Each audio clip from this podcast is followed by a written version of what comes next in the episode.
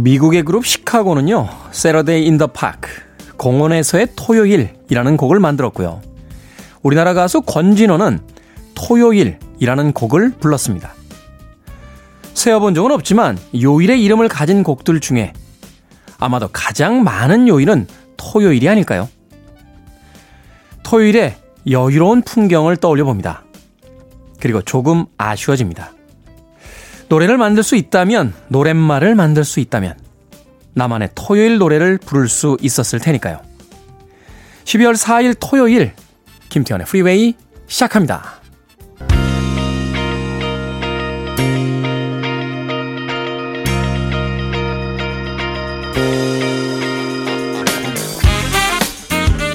빌보드 kid의 아침 선택, 김태훈의 프리웨이. 저는 클 태자 쓰는 테디, 김태훈입니다.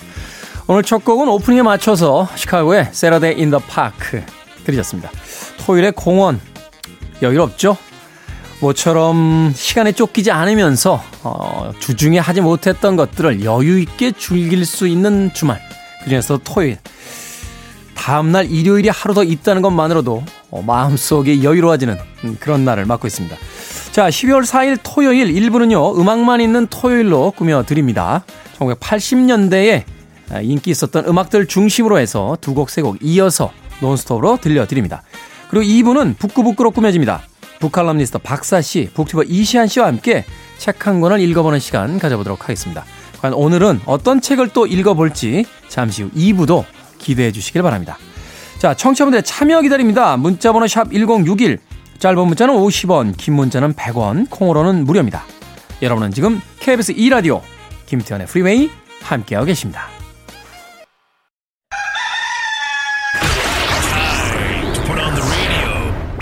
김태훈의 프리웨이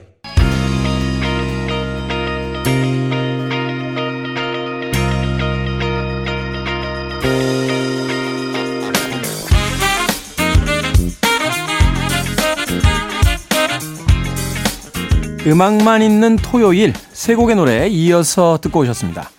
1985년도 빌보드 핫백 차트 7위에 올라있던 곡이었죠. 아카디아. 사이먼 르본이라고 하는 듀란 듀런의 그 리드 보컬이 중심이 돼서 만들어졌던 일종의 프로젝트 팀이었습니다. 아카디아의 Election Day 들으셨고요. 이어진 곡은 87년도 핫백 차트 8위에 올라있던 휘트니 휴스턴의 So Emotional. 그리고 83년도 역시 같은 차트 17위에 올라있던 빅 컨트리의 In a Big Country까지 세 곡의 음악 이어서 들려드렸습니다. 자, 조은아님, good morning 테디. 매일 출근 준비하면서 듣다가 모처럼 커피 마시면서 휴일 아침에 느긋하게 들으니까 너무 좋습니다. 이게 행복이겠죠? 일상의 틈새에서 찾은 행복, 여유라고 보내주셨습니다. 그렇죠. 음, 늘 쫓기듯 살다가 하루에 다만 두세 시간 정도의 여유 시간만 있어도 인생이 조금 행복하게 느껴지는 그런 순간이 있습니다.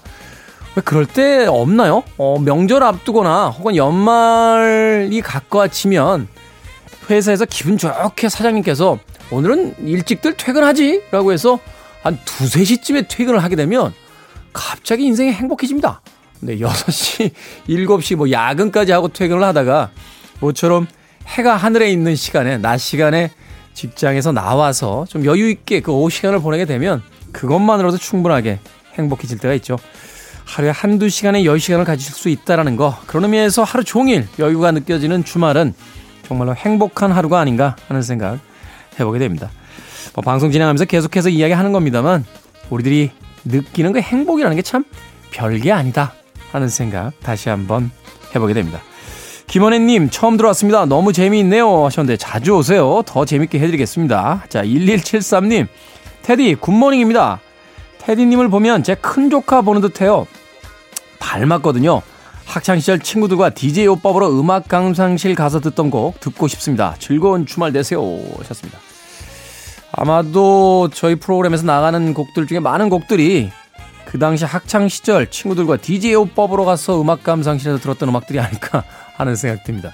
저는 종로 쪽으로 많이 갔어요. 네, 명동 쪽이라든지 뭐 신촌 쪽으로 가는 친구들도 있었는데 저는 종로 쪽 음악다방에서 음악 많이 들었던 기억이 납니다. 예, 종로 3가 피카디리 극장 옆쪽에 있었던 큰 길가에 있었던 엘파소에 주로 처박혀 있었던 그런 기억이 나는군요. 네. 그 엘파소에서 음악 틀어주는 아저씨는 지금 좀 어디가 계실까요? 문득 뵙고 싶네요. 예. 1986년에서 90년 사이에 종로 엘파소에서 음악 트셨던 DJ분 계시면 연락 한번 주십시오. 뵙고 싶습니다. 저의 진정한 스승님이셨습니다. 음악 듣습니다. 1984년도로 갑니다. 빌보드 핫백 차트 3위에 올라있던 샤카칸의 I Feel For You 그리고 86년도 역시 같은 차트 6위에 올라있던 가메오의 Word Up까지 두 곡의 음악 이어집니다.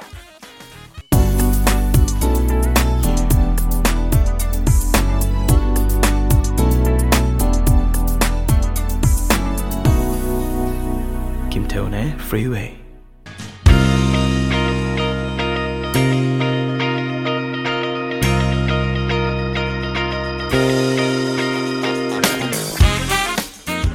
두 곡의 음악 이어서 듣고 왔습니다.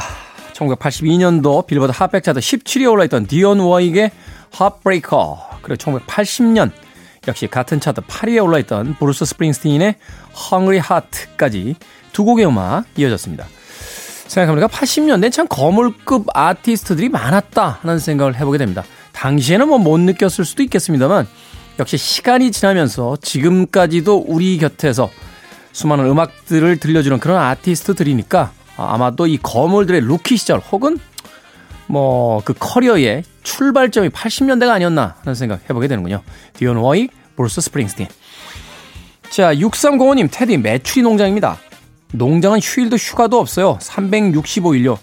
메추리들에게 밥 주고 알 줍고 해야 합니다. 애도 넷이나 있는데 언제쯤 마음 편히 푹 쉴 수 있을까요? 힘든 일상이지만 오늘도 비타민 같은 프리웨이 들으며 힘내봅니다. 하셨습니다. 제가 한때요, 그 SNS에다가 그 머릿말로 아무것도 안 하고 싶다. 라고 적어 놓은 적이 있습니다. 그랬더니 저희 선배님들이 야, 아무것도 안 하고 싶다면서 뭘 그렇게 많이 하냐? 라고 딴지를 거시더군요. 그래서 제가 대답을 했던 기억이 나요. 아무것도 안 하고 싶어서 지금 뭘 많이 합니다. 라고. 그런 거죠. 6305님, 우리가 언젠가 있을 그 여유를 위해서 지금 바쁘게 하루를 살아가는 거죠. 분명히 그 바쁨에 대한 그 열심히 삶에 대한 보답이 있을 거라고 저는 생각이 됩니다. 메추리 농장, 메추리는 어떻게 생겼죠? 갑자기 기억이 안 나네. 닭보다 좀 마르게 생겼나요? 그죠? 알도 조금 작으니까 닭보다는 좀 작을 것 같고. 네. 메추리는 하루에 알을 몇 개나 낳습니까? 네. 문득 궁금해집니다. 메추리 알 요거 조그맣잖아요. 그거를 모아가지고 수지 타산이 맞으려면 하루에 10개씩은 놔줘야 되는 거 아닙니까? 예? 그렇잖아. 닭알보다 작잖아. 닭알이라니까 이상하다. 예, 달걀, 계란보다 작은데, 달걀보다 작으니까, 예, 가격도 쌌던 거로 기억이 되는데, 음, 문득 궁금해지네요. 음악 나가는 동안 한번 찾아봐야겠습니다. 매출이는 하루에 알을 몇 개나 낳는지. 나중에 기회 되시면 한번 알려주세요. 4036님, 다이어트 중인데 야식이 계속 땡깁니다. 어쩌면 좋을까요? 하셨는데, 네. 예전에 프랑스의 철학자가 있던 아주 유명한 이야기가 있습니다. 네. 우리에게 욕망을 이길 수 있는 유일한 방법은 그 욕망에 굴복하는 것이다. 네. 욕망에 굴복하는 순간 욕망이 사라질 테니까요. 다이어트 중인데 야식이 계속 땡겨요? 다이어트라는 건 음식을 줄이는 거잖아요. 어, 아침, 점심, 저녁 줄이시고요. 야식 한 끼 괜찮습니다. 슬쩍 아무도 안 볼 때 한 끼 드시는 건 어떨까 하는 생각 해봅니다. 4036님. 자, 1983년도 빌보드 핫백 차트 1위에 올랐던 곡입니다. 라이오넬 리치. All Night Long. 정말 이 음악 대단했었죠? 그리고 89년도 같은 차트 7위에 올라있던 Soul to Soul의 Back to Life까지 두 곡의 음악 이어집니다. listening to one of the best radio stations around. You're listening to 김태훈의 Freeway.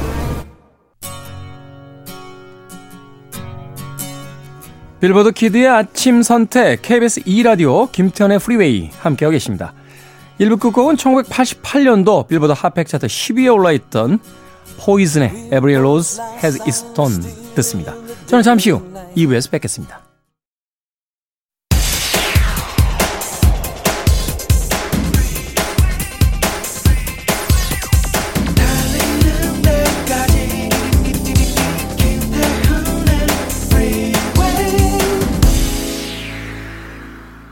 김태훈의 프리웨이 12월 4일 토요일 2부 시작했습니다.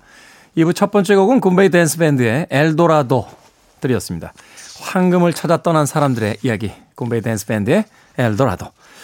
자, 2부는요, 예고해드린 대로 잠시 후 북구북구로 진행이 됩니다. 북튜버 이시안 씨, 북칼럼니스트 박사 씨와 함께 과연 또 이번 주에는 어떤 책을 읽어볼지 잠시 후에 만나봅니다.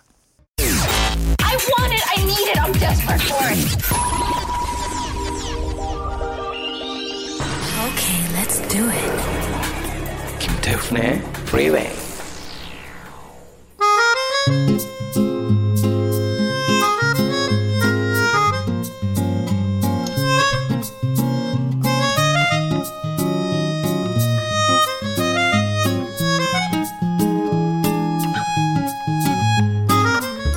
우리의 교양을 업그레이드하는 시간입니다. 북구북구 북튜버 이시안 씨, 북칼럼니스트 박사 씨와 함께합니다. 어서 오세요. 네, 안녕하세요. 반갑습니다.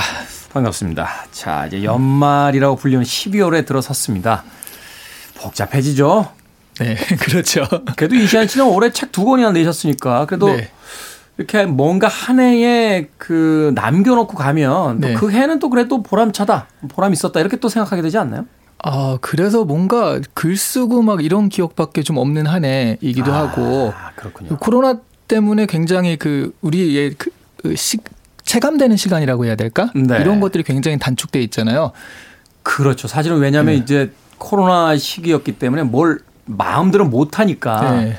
경험의 양이 절대적으로 부족했던 어떤 그런 한 해가 네. 아니었나 하는 또 생각이 그렇죠. 드네요. 근데 네. 저는 그 경험을 주로 책 쓰기로 해가지고 정말 음. 더 되게 짧았던 한 해인 것 같은 느낌이에요. 그래서 여태까지 마음 굉장히 가벼웠는데요. 네. 지금 입말도 굉장히 무거워졌습니다. 아, 복잡해지네요, 머릿속이. 네. 어, 방송 들어가기 전에 굉장히 경쾌하게 농담을 주고받았는데. 아, 저 여기서 이러고 있으면 안 될 것 같아요, 지금. 뭐 아직, 아직 20여일이 남아있으니까. 20여일을 누구 코에 붙이죠? 아, 왜요? 그 실버스터 스텔론은 그 TV에 복싱 경기를 보고 나서 그 로키의 시나리오를 3일 만에 썼다는 거예요. 음. 제 생각에 뭐 20여일이면은 뭐 음. 이시안 씨 같은 경우는 뭐 한 반 권 정도는 더 쓸 수 있지 않을까 싶네요. 저는 말이고요. 책한 권 나옵니다. 네, 저는 아니고요. 네, 그렇습니다. 저는 그러면 로키를 한번 써보도록 하겠습니다.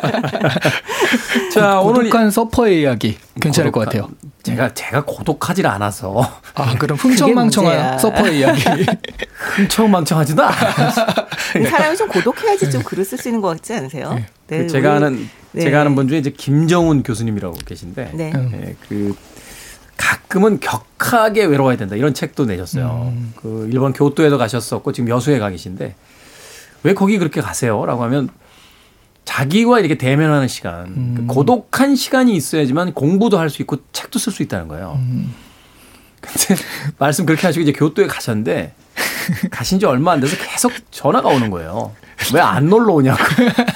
그러면서 나중엔 저한테 막 뭐라고 하셨어요. 나쁜 자식이라고. 나 여기서 너무 외로운데 안 놀러 온다. 진짜로 격하게 외로우셨군요. 그러니까. 아, 그래서 역시 이 외로움엔 두 가지 측면이 있다는 걸 알게 됐습니다. 자, 이 외로운 시간에 사실은 이 복잡한 시간에 가장 훌륭한 것은 책 읽기가 아닐까 하는 생각 해 보게 되는데 오늘은 고전 중의 고전입니다. 토머스 모어의 유토피아 읽어보도록 하겠습니다.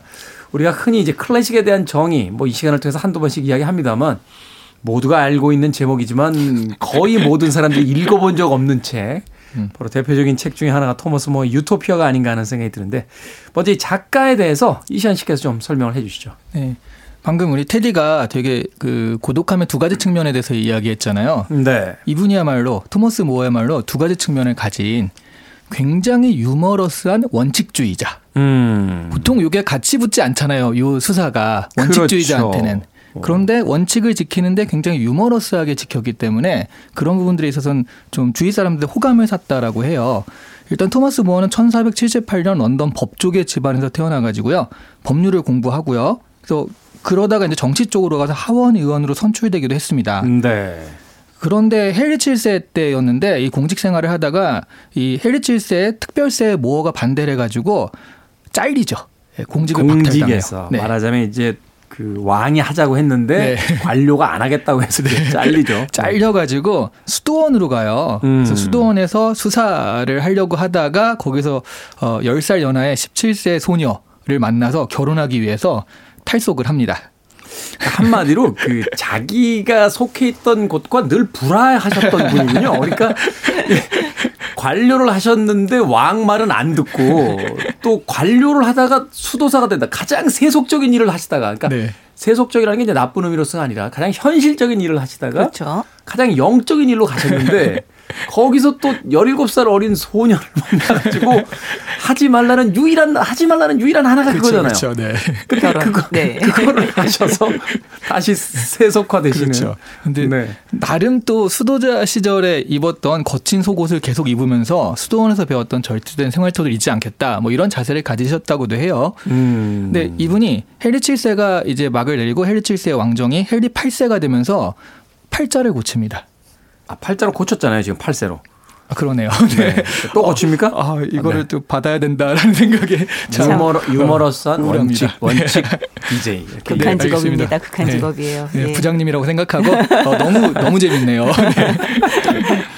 헨리 8세가 왕이 된 다음에 헨리 8세 개인 비서로 등용되면서 탄탄대로를 걷기 시작을 하거든요. 음. 헨리 8세가 토머스 모의 유머러스한 성격을 굉장히 좋아했다고 그래요.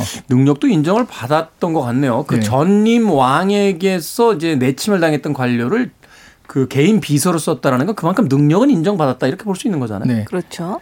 그래서 나중에는 1529년에 왕국 재상에 임명되는데요. 오. 이 왕국 재상이 뭔가 좀 궁금해서 찾아봤더니 우리나라로 치면 영의정보다 더 한 거예요. 그러니까 이게 왜냐하면 그 입법권, 사법권, 행정권 모든 그 권력의 수장입니다. 왕 바로 미친 거예요, 그냥. 그러니까 지금 영국의 어떤 현대 정치로 이야기하면 총리네요, 그냥. 네, 총리인데 사실 입법권이나 뭐 사법권이나 서로 이제 삼권 분립으로 서로 견제를 있는데. 하잖아요. 근데 네. 이거는 그것이 통합된 음. 그러니까 최고의 자리에 오른 거죠.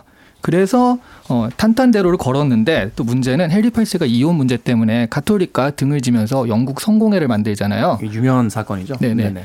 여기에 반대를 해요. 음. 그래서 잠깐 또또 반대 또 반대합니까? 네. 아 대단하신 분이에요. 아, 기계가 있으세요. 그러니까. 네. 네. 그래서 이게 런던탑 감옥에 수감돼 가지고 15개월 정도를 보낸 다음에 마지막엔 처형을 당합니다. 이야, 자기의 개인 비서로 쓰다가 총리까지 시켰던 사람을 네. 그걸 탑에다 가뒀다가 네. 참수시켜요. 네, 이혼 반대했다고. 아, 네, 재혼 재혼 반대한 거죠. 네, 재혼 반대. 여기 네. 마지막에 또 웃긴 게 이 사람이 끝까지 유머러스한 성격을 잃지 않아서 일화로 남아 있는 게 그 그때는 목을 도끼로 쳐가지고 목을 자르는 거였잖아요. 아니, 뭐 그렇게까지 꼭 디테일하게 이야기를 안 아, 네, 그때는 이 토요일 아침. 아, 죄송합니다. 네. 네. 그런데 이, 이런 말 했다고 그래요. 그 자른 사람한테 내 목은 매우 짧으니까 조심해서 자르게라고 아. 당부하고 이제 죽었다고 하죠. 참수인에게. 네. 그, 그 예전에 한자는 뭐라고 했, 했나요? 도수부라고 했나요? 뭐 하여튼 뭐 그렇게 부르는 단어가 있는데 네. 내 목은 짧으니 좀 조심해 주게. 네. 아니 목이 길어도 조심해서 잘라야죠. 무슨 말씀이세요? 저기, 목이 긴 사람으로서 조금 약간 받으시면 불, 불편하네요. 박사님까지 토요일 아침에 왜 이러세요? 목 이야기는 거기까지만 하도록 하겠습니다. 한마디로 그 자신의 철학에 확고부동했고 어, 또그 원칙을 그 현실에서도 결코 타협하지 않았던 네. 앞서 뭐 잠깐 이야기해 주셨습니다만 기계가 있었던 어, 그런 정치인이자 아, 인물이었다 이렇게 이제 볼 수 있을 것 같습니다. 바로 그런 인물이 쓴 책, 이제 토마스 모어의 유토피아를 오늘 읽어볼 텐데, 자, 이 책의 원제를 보니까 아, 굉장히 길어요. 옛날에는 책의 원제들이 다 좀 길었어요. 그러네요. 네. 어, 최선... 요즘도 점점 길어지는 경향이 좀 있죠. 서술형으로 네. 이제 요새 그 책의 제목들이 굉장히 만들어지는 경우가 많으니까. 네, 네. 최선의 국가 형태와 새로운 섬 유토피아에 관하여 라고 되어 있습니다. 이게 이제 라틴어로 쓰여진 책이라고 알려져 있는데 줄거리 어떻게 됩니까? 박사 씨. 네. 이 책에는 토마스 모어 본인이 등장을 합니다. 이 음. 토마스 모어가 그 페터 힐레스라고 하는 친구의 소개로 라파엘 히슬로다이오스라고 하는 선원을 만나게 돼요. 선원. 네, 네. 이 페터 힐레스는 실존 인물이고요. 이 책은 앞부분에서 토마스 모어가 페터 힐레스에게 보내는 편지 그리고 페터 힐레스가 에어 대학 학장인 제롬 부스라이덴에게 보내는 편지로 시작을 합니다. 물론 음. 이 사람도 실존 인물이고요. 네. 처음부터 연막을 잔뜩 이제 뿌리면서 시작을 합니다. 이 책은 1장과 2장으로 나눠져 있는데요. 1장에서는 토마스 모아가 라파엘에게 왜 그의 그 어떤 풍부한 경험 그리고 철학적인 어떤 능력 이런 것을 왕에게 봉직하며 쓰지 않느냐라고 묻습니다. 이 라파일은 그 자신의 말이 왕에게는 영향력을 행사할 수 없을 것이다, 발휘할 수 없을 것이다 라고 하면서 이 당시의 영국 사회에 대해서 은근하면서 노골적으로 비판을 합니다. 음. 그 과정에서 유토피아 얘기가 슬쩍슬쩍 나오는데요. 이 토머스 모어가 호기심을 보이면서 아 그럼 나라 얘기를 해달라라고 조릅니다. 네. 그래서 이 장은 이 본격적인 유토피아 이야기입니다. 어. 이 가상의 나라는 사유재산이 없고요. 모든 사람들이 하루에 6시간만 일할 뿐이고요. 음. 모든 사회 구성원에게 뭐 음식, 주택, 교육, 의료 뭐 이런 것들을 모두 공평하게 제공을 하고 있어요. 이 토머스 머는 라파의 입을 빌려서 정치, 제도, 전쟁, 종교, 윤리 등 아주 다양한 분야에서 어떻게 다른 세계를 상상할 수 있는지를 이제 들려주고 있습니다. 이 마지막으로 토머스 머는 그가 들려준 얘기에 사실 반박을 속으로 이렇게 반박을 하려다가 그냥 예의 바르게 아 그럼 다음에 만나 우리 긴 토론을 합시다 라면서 이제 끝을 맺게 됩니다. 음, 네. 요즘 식으로 얘기하면 이제 아, 시즌 1을 끝내고 그렇죠. 어, 시즌 2를 준비를 이제 하고 있었는데 약간 여운을 약간 주면서 런던 네, 탑에 네, 네. 같이 쉬는 바람 시, 즌 2를 잊지 못하셨던 누군가가 유토피아 시즌 2가 사실은 있었고 어디 묻혀져 있었다 이것을 발견했다 이러면서 또 쓴다면 재밌을 것 같네요. 그러네요. 런던 남은, 탑을 남은 20일 동안 한번 써보시죠. 예. 아니 그 실제로 벌어질지도 모르잖아요. 런던 탑 보수 공사 중에 그쵸, 토마스 그쵸. 모의 그 자필 뭐 원고 발견 뭐 이렇게 아, 그럼요, 그럼요. 그, 그 소설이 뜨면 제2의 장미의 이름 으로 음. 네, 움베르토 에코를 뒤잇는 그런 소설가가 될 수 있습니다. 아, 저 여기 있으면 안 될 것 같은데요, 지금. 점점 더. 아, 제가 뭘 또 잘못한 건가요?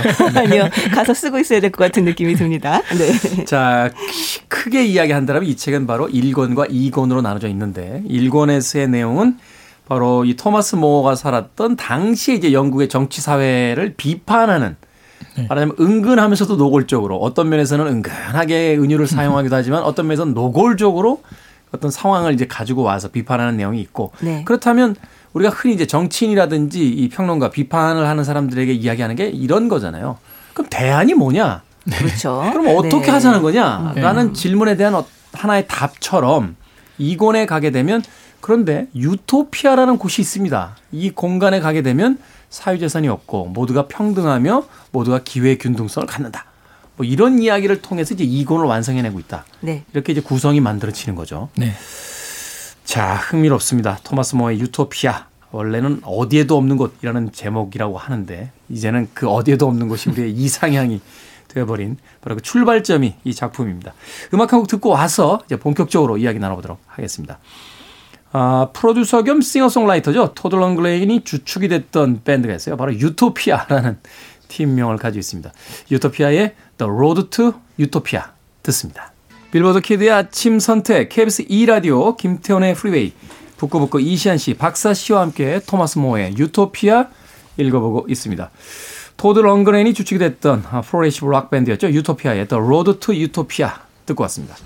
자, 이제 본격적으로 이제 책 안으로 들어가 보도록 하겠습니다. 이 토마스 모의 유토피아 그 1권, 일부죠. 어, 일부를 보게 되면 당시 영국 사회를 비판하는 내용이 있는데 당시에 영국 사회라든지 또 이 영국 사회를 비판하고 있는 인상적인 지점이 있더라면 어떤 지점을 이야기할 수 있을까요? 저는 사실 유토피아가 아까 말씀하신 대안으로 제시됐다라고 하셨잖아요. 근데 사실 이거는 제가 보기엔 대안이라기보다는 그러니까 어떤 부분들에서 안 좋은 점에 반대만 모아놓은 거예요. 음. 그러니까 뭔가 안 맞아요. 안 맞는다는 건 뭐죠? 그러니까 무슨 얘기냐면 가령 이 비슷한 시기에 마키아벨리의 군주론이 나왔거든요. 네. 군주론 같은 경우에는 정책을 제안했다라고 우리가 지금도 그러니까 이건 정치서 뭐 이런 식으로 분류를 하는데 일종의 가외 교과서처럼 만들었잖아요. 네네. 네. 예, 공장님이 쓰신 책들도 되게 그 정치 뭐 이런 거 하듯이. 그렇죠. 네. 근데 이 유토피아도 사실은 내용을 보면 그런데도 불구하고 얘는 소설로 분류되고 있단 말이죠. 음. 그러니까 이 유토피아라는 이 정책이 사실은 그렇게 뭐 딱딱 들어맞는 것은 아니다. 예를 들어서 그 무슨 얘기냐면 저는 반대 당시 국가들을 비판하기 위한 반대 오브제를 만들어 놓은 게 유토피아다라고 생각을 해요. 현실의 국가를 비판하는 항목들이 투영되어서 만든 거죠. 예를 들어서 이런 좀 재밌는 게 나오는데 유토피아는요. 다른 어떤 나라와도 조약을 맺지 않습니다. 어, 그냥 섬이네요. 외교적으로. 네. 네. 그러니까 외교 정책 근데 한 나라의 외교 정책이 뭐 조약을 절대 안 한다 이런 건 불가능하거든요. 그렇죠. 네네. 어. 그래서 이게 실제적으로 있다기보다는 왜냐하면 유토피아가 왜 이런 설정이냐면 거기서 이런 얘기를 해요.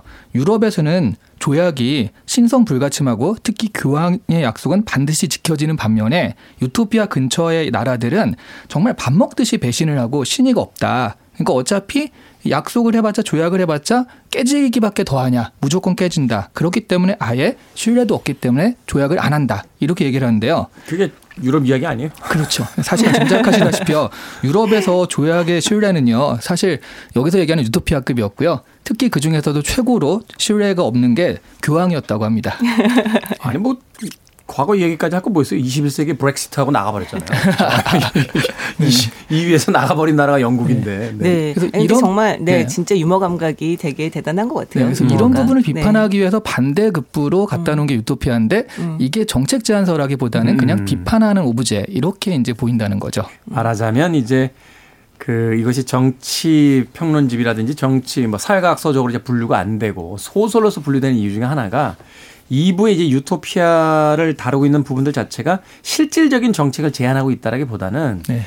현재 어떤 영국의 그 정치 상황 자체를 이제 비아냥거리기 위한 대조군으로서 네. 등장시키고 있다. 네. 아하 그렇게 볼 수 있겠군요. 근데 정말로 뭐 토마스 모 같은 경우는 정말 그 유머 감각이 있는 사람이었다고 얘기를 하거든요. 이를테면 에라스무스가 토마스 모를 설명하면서 아주 어린 시절부터 농담을 너무 좋아해서 타고난 농담가라는 생각이 들 정도였다. 뭐 이런 음, 얘기도 했다고 음. 하는데요. 저는 이 작품을 보면서 이 하나의 좀 거대한 농담 이구나라는 생각을 했어요. 음. 보통 우리가 농담 속에 뼈가 있다라고 이야기를 하잖아요. 그러니까 이게 농담, 이게 사실의 형태를 띠고 있는 농담인데 농담을 하고 있기 때문에 그 안에 뼈를 묻어놔도 뭐라고 할 수 없는 거 있잖아요. 아. 사람들이 뭐라고 얘기하면 아 농담인데 약간 이렇게 이렇게 얘기하려는 어떤 그 기본적인 자세가 되어 있다고나 할까요? 아, 옛날에 네. 야너 예쁘다? 나랑 사귈래? 그래서 뭐야? 말해 농담이야. 농담이야. 진짜 정말 세상에 제일 재수 없는 사람들이죠. 제가, 제가 그랬다는 건 아니에요. 네. 그랬다는 아니고.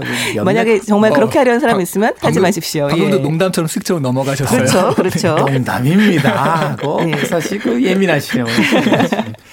그래서 정말 음. 보고 있으면 아 진짜 이렇게까지 노골적이어도 되나?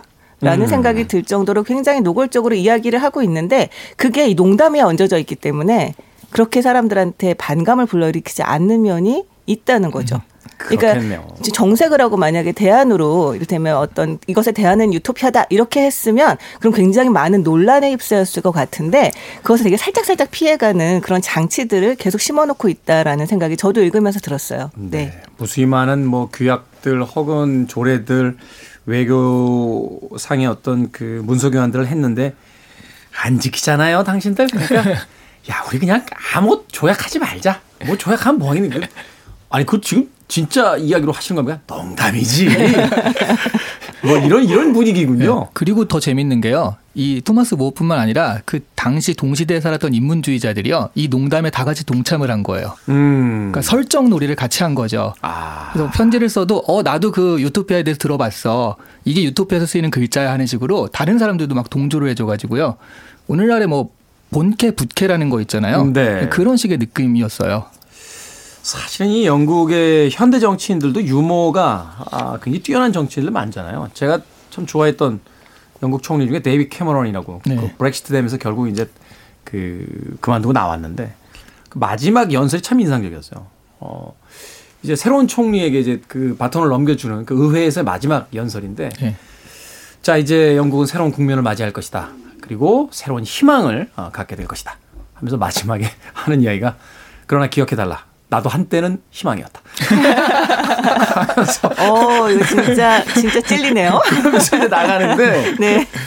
아, 그 영국에서 그 이야기 들은 바에 따르면은 이 정치인들이 많이 모이는 국회의사당이나 이런 데 앞에 가면 작가들 사무실이 많대요. 근데 이 작가들이 음. 하는 일이 뭐냐면 어떤 연설문이라든지 뭔가 이렇게 발표할 때그 발표에 또 반대하는 사람들도 있을 거 아니에요. 그러니까 네. 그들을 좀 부드럽게 누그러뜨릴 수 있는 농담을 만들어주는 작가들이 있다는 거예요. 음, 음. 그래서 어떤 연설문에다가 쓰는 농담, 음. 뭐또 무슨 정치의 어떤 자기 의견을 피력할 때 쓰는 농담, 음. 이런 것들 이제 만들어준 작가들이 있다.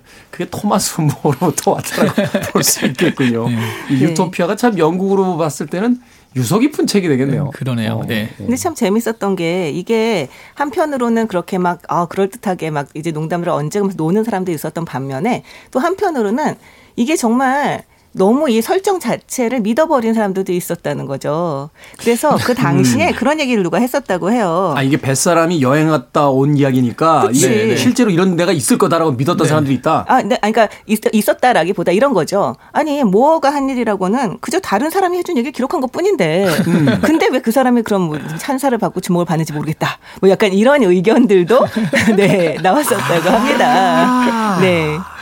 그러니까 이 사람이 자기도 등장하고 그 안에 네. 실존 인물들인 자기 친구들도 잔뜩 등장을 하잖아요. 네. 네. 그렇게 만들고 실제로 그 라파일이라고 하는 여기 가상의 인물이죠. 유토피아 갔다 온 이 사람에 대한 얘기를 할 때도 이 사람이 포르투갈 사람이었는데 아메리고 베스푸치를 따라 항해를 하다가 베스푸치는 여기서 인물이잖아요.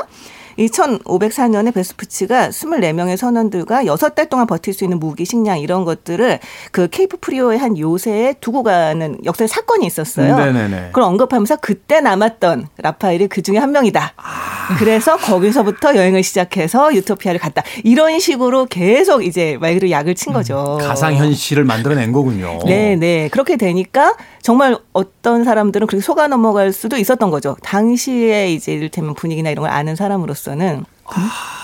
게다가 저는 또 되게 재밌었던 게 이 사람 유머 감각이 너무 너무 굉장하다는 생각이 들었던 게 이 앞부분에 보면 제가 말씀드렸잖아요. 실존 인물들끼리 서로 편지 주고받는 편지들을 앞에 이제 놓습니다. 네. 이제 모어가 자기 친구에게 힐레스에게 보내는 편지라던가 뭐 이런 그거는. 실제 인물들이 주고받은 편지니까 이제 팩트니까. 아니죠. 아, 그것도 만든 거죠. 거예요? 그럼요. 아. 실제 인물들이 썼다고 가상하고 지어냈는데 네. 그 중에서 이를테면 페터 힐레스가 부스 라이덴에게 보내는 편지에서는 토머스 모어 칭찬을 그렇게 해요. 정말. 자, 기가쓴 건데. 자기가 쓴 건데 정말 자기 칭찬을 거기다 늘어지게 막 놓습니다. 그래서 정말 이렇게 진짜 믿을 수 믿는 사람들, 아 실존 인물이 실존 인물한테 보내는 건가 진짜가 아닐까라고 하는 음. 사람들은 살짝 넘어갈 수도 있겠죠. 아 이렇게 저는, 대단한 사람이 쓴 거야? 약간. 저는 왠지 토머스 모어에게 연민 아닌 연민. 아 연민이 가십니까? 공감 느끼시는 거 아닌가요? 격하게 공감하게 되네요. 네, 네, 네, 뭐.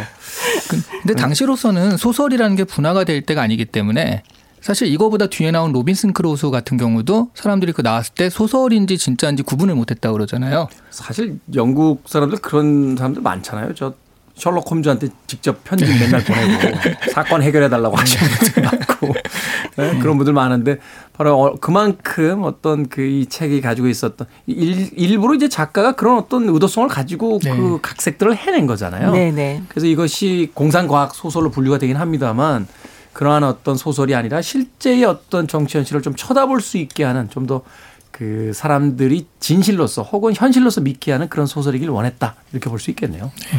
어, 그 갑자기 이 책 이야기하다 보니까 예전에 읽었던 그 잭 런던의 강철 군화 같은 책 생각이 나네요. 그 책도 결국은 이 토마스 모의 유토피아에서 영향을 받은 것이 아닐까 하는 생각 해보게 됩니다. 자, 음악 한 곡 듣고 와서 토마스 모어의 유토피아 계속해서 이야기 나눠보도록 하겠습니다. 유토피아를 또 다른 말로 바꾼다면 바로 파라다이스라고 바꿀 수 있겠죠. PBK치입니다. 파라다이스.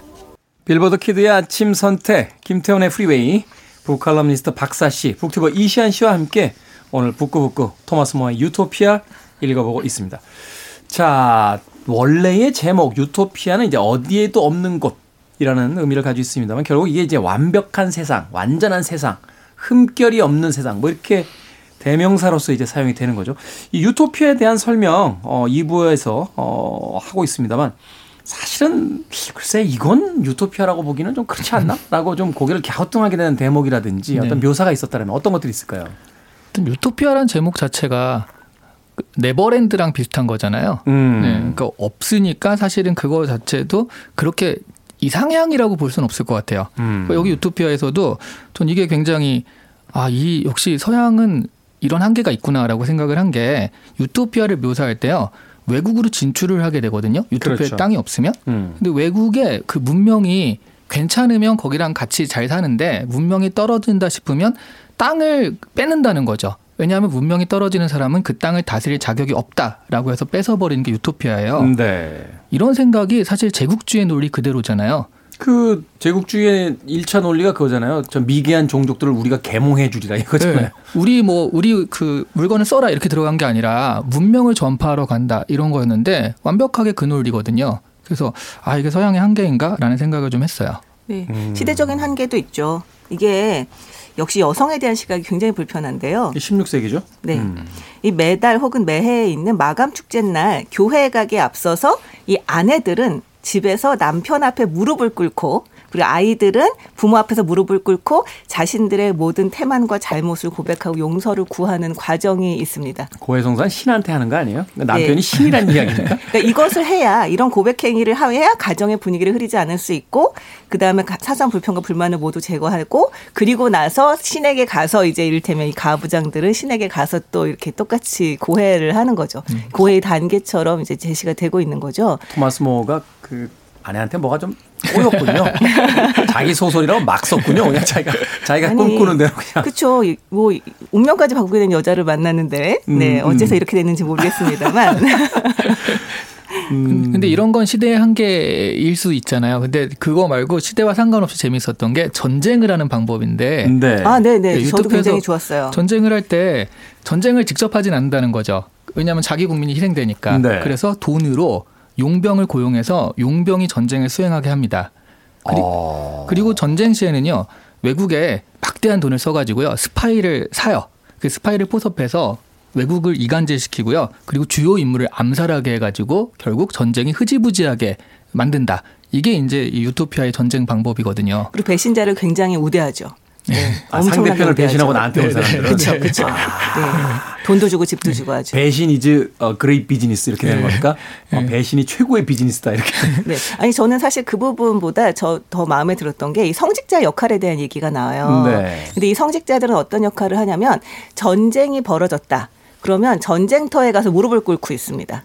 무릎을 꿇고 있다가 전쟁에서 우리 아군이 이긴다. 아군이 이제 막 파죽지세로 몰고 나가면서 적군을 치기 시작했다고 하는 순간에 전쟁터 현장으로 달려가요. 어. 달려가 달려가면 그 적군 그 거기서 이제 뭐 무차별 살상이라던가 이런 게 일어나지 않도록 막는 거죠. 그리고 적군이 그냥 막 그 큰 소리로 그 이제 일테면 그 성직자 부르기만 해도 그 적군은 목숨을 구할 수가 있고요. 아. 그 성직자의 옷자락을 만지기만 해도 이를테면 재산이라든가 모든 권리들을 보장받을 수가 있습니다. 야 이거 프로레슬링 하다가 이렇게 링에다 손 잡으면은 전혀 공격 못하는 것처럼. 아 제가 그걸 잘 몰라서 그랬는데 그런 역할을 하고 있는 거군요. 네, 상대 이렇게 칼 들고 너 그러면은 성직자님 그러면 얘는 안 돼. 그렇죠, 그렇죠. 그런 역할을 하는 거고 이 성직자가 너무 너무 존경을 받고 있기 때문에 유토피아 바깥의 나라들에서도 존경을 받아요. 그래서 사실 그 반대의 경우도 그런 역할을 이제 수행할 수 있습니다. 그러니까 이를테면 아군이 쫓기고 있다라고 했을 때도 성직자가 나서면 이 적군들이 아군들을 용서를 해주거나 아니면 그 평화 그 조약을 맺는다거나 그런 식으로 이제 성직자를 존경하기 때문에 또 그런 식의 사륙이 일어나지 않는 거죠. 하나의 성직자에 대한 어떤 respect라고 볼 수도 있고 또 거꾸로 생각을 해보면 당시 어떤 이 교황이라든지 그 맞아요. 네. 이 절대적인 신권을 주장했던 종교에 대한 조롱 같은 느낌 같은 음, 맞아요. 느낌도 드네요. 그러니까 정말 성직자가 어떤 일을 해야 되는가라고 했을 때 그들이 정말 살육을 막고 생명을 보호하고 정말 이 불행과 고통을 막는 역할을 해야 되는데 네. 실제 지금 성직자는 그러지 못하고 있는 거죠. 그것을 음. 이를테면 조금 약간 농담도 섞고 또 진담도 음. 섞어서 이런 식으로 음. 묘사한 게 아닌가라는 생각이 드는데요. 정말 보면서 아 그렇지 성직자는 이래야지 이런 생각이 좀 저는 들었어요. 그렇군요.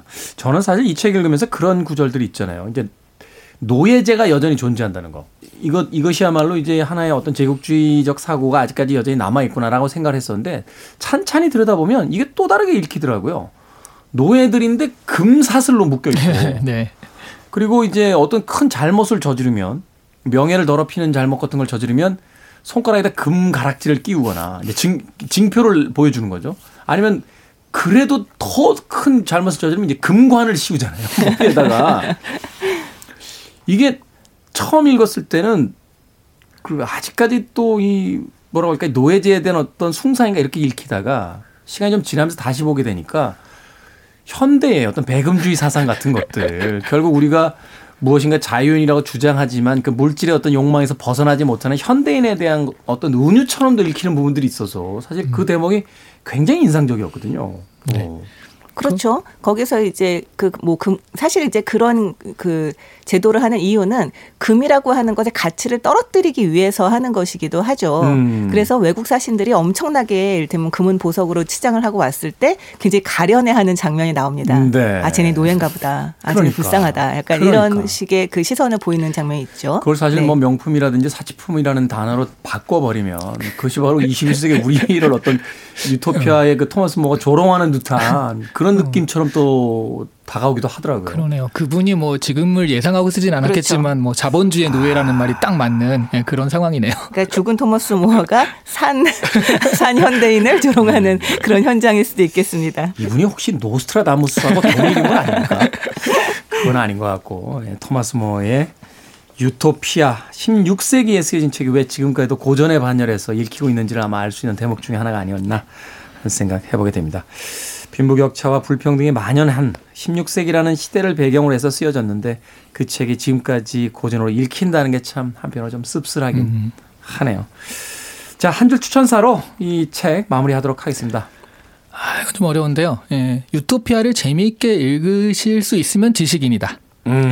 그 뭔가 자기가 알고 있는 게 많을수록 그 반대쪽의 얘기 뭐 비아냥거리고 비판이잖아요. 그럼 되게 음. 재밌는데 그렇지 않으면 어, 이게 뭐지? 이게 왜 재밌지?라고 생각하실 수 있을 것 같아요. 그렇겠네요. 아는 게 더 많아 이제 해석의 여러 가지 측면들이 보일 테니까. 네. 뭐 사실 모든 책들이 그런 면이 있지 않을까 싶은데 이 책은 사실 그런 면이 더 많기도 하죠. 네.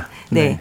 저 같은 경우는 현재의 사회가 너무 부조리하게 느껴진다면 그 라파엘의 목소리에 귀를 기울여 보시길이라고 말씀드리고 싶습니다. 그렇군요. 네. 과거의 지혜를 통해서 현재를 돌아보는 그런 시간이 될 것 같습니다.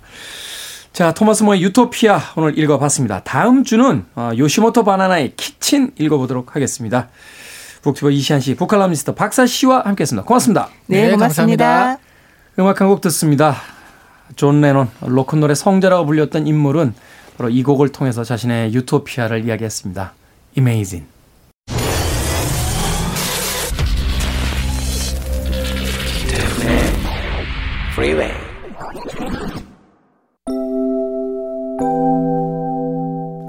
KBS 2라디오 김태훈의 프리웨이 오늘 방송 여기까지입니다.